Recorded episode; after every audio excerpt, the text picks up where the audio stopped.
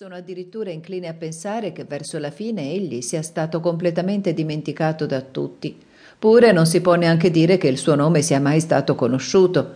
È fuori questione che sia appartenuto un tempo a quella certa famosa collezione di uomini noti della passata generazione e che per una volta, anche se solo per un brevissimo minuto, il suo nome sia stato pronunciato da molta gente frettolosa del tempo come se fosse sullo stesso livello dei nomi di Chaadayev, di Bielinski, di Granovsky e di Herzen, che aveva appena cominciato a scrivere all'estero ma l'attività di Stepan Trofimovic cessò quasi nello stesso momento in cui era iniziata, a causa, per dir così, di un vortice di concomitanze. E ci credereste? Si scoprì in seguito che non c'era stato nessun vortice, nessuna concomitanza, almeno in quel caso. Scoprì solo l'altro giorno, con mio grande stupore, anche se da un'autorità indiscutibile, che Stepan Trofimovic è vissuto tra noi nella nostra provincia non come esiliato, come eravamo abituati a credere, e non è mai stato affatto sotto la sorveglianza della polizia.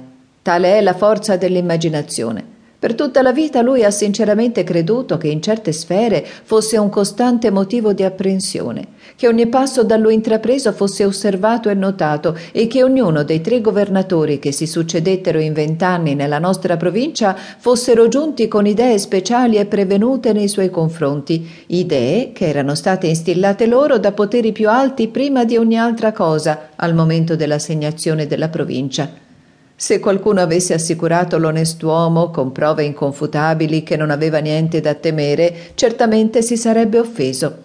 Pure Stepan Trofimovic era un uomo di grande talento e intelligente, addirittura per dir così, un uomo di scienza, anche se in vero di scienza.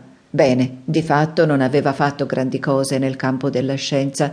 Credo davvero che non avesse fatto niente del tutto. Ma questo succede molto spesso, naturalmente, con gli uomini di scienza, da noi in Russia.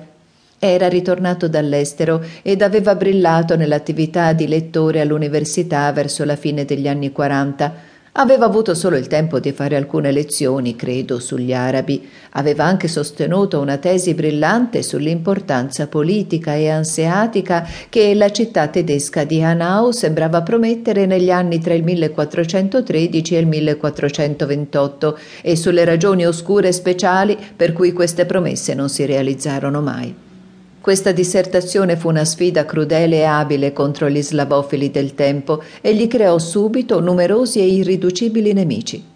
In seguito, dopo che ebbe perso il posto come lettore, pubblicò, a mo' di rivalsa per così dire e per mostrar loro quale uomo avessero perso, in una rivista mensile progressista che traduceva Dickens e sposava le vedute di George Sand, l'inizio di una profonda indagine sulle cause, credo, della straordinaria nobiltà morale di certi cavalieri in una certa epoca o qualcosa del genere.